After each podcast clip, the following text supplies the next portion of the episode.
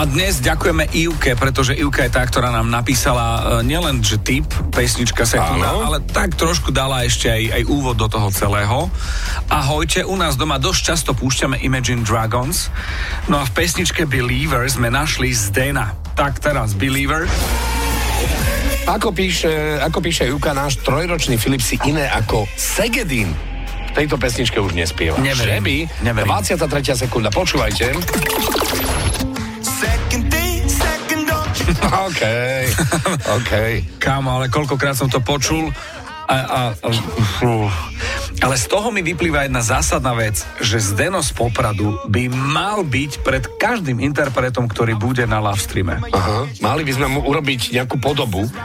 Chápeš, že sa sami ponúkame teraz ako moderátori? Áno, áno. Ale, Ale tak, budeme prezlečení za niekoho úplne iného. Za Zdena z Popradu. Za Zdena z Popradu. My dvaja budeme jeden Zdeno z Popradu. Jak hráte fakt plachta? Áno, ty dancule, ja raťa fakt plachta. Alebo opačne. Áno.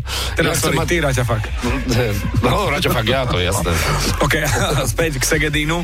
Krásny deň prajeme. E, Filipko nám urobil parádny deň, nie? Áno, a zároveň už sa to zosilnieva, už sa to blíži, takže potešila Love Stream edícia Zdena z Popradu. Milujeme Imagine Dragons a milujeme aj Segedín. Ivka, ďakujeme.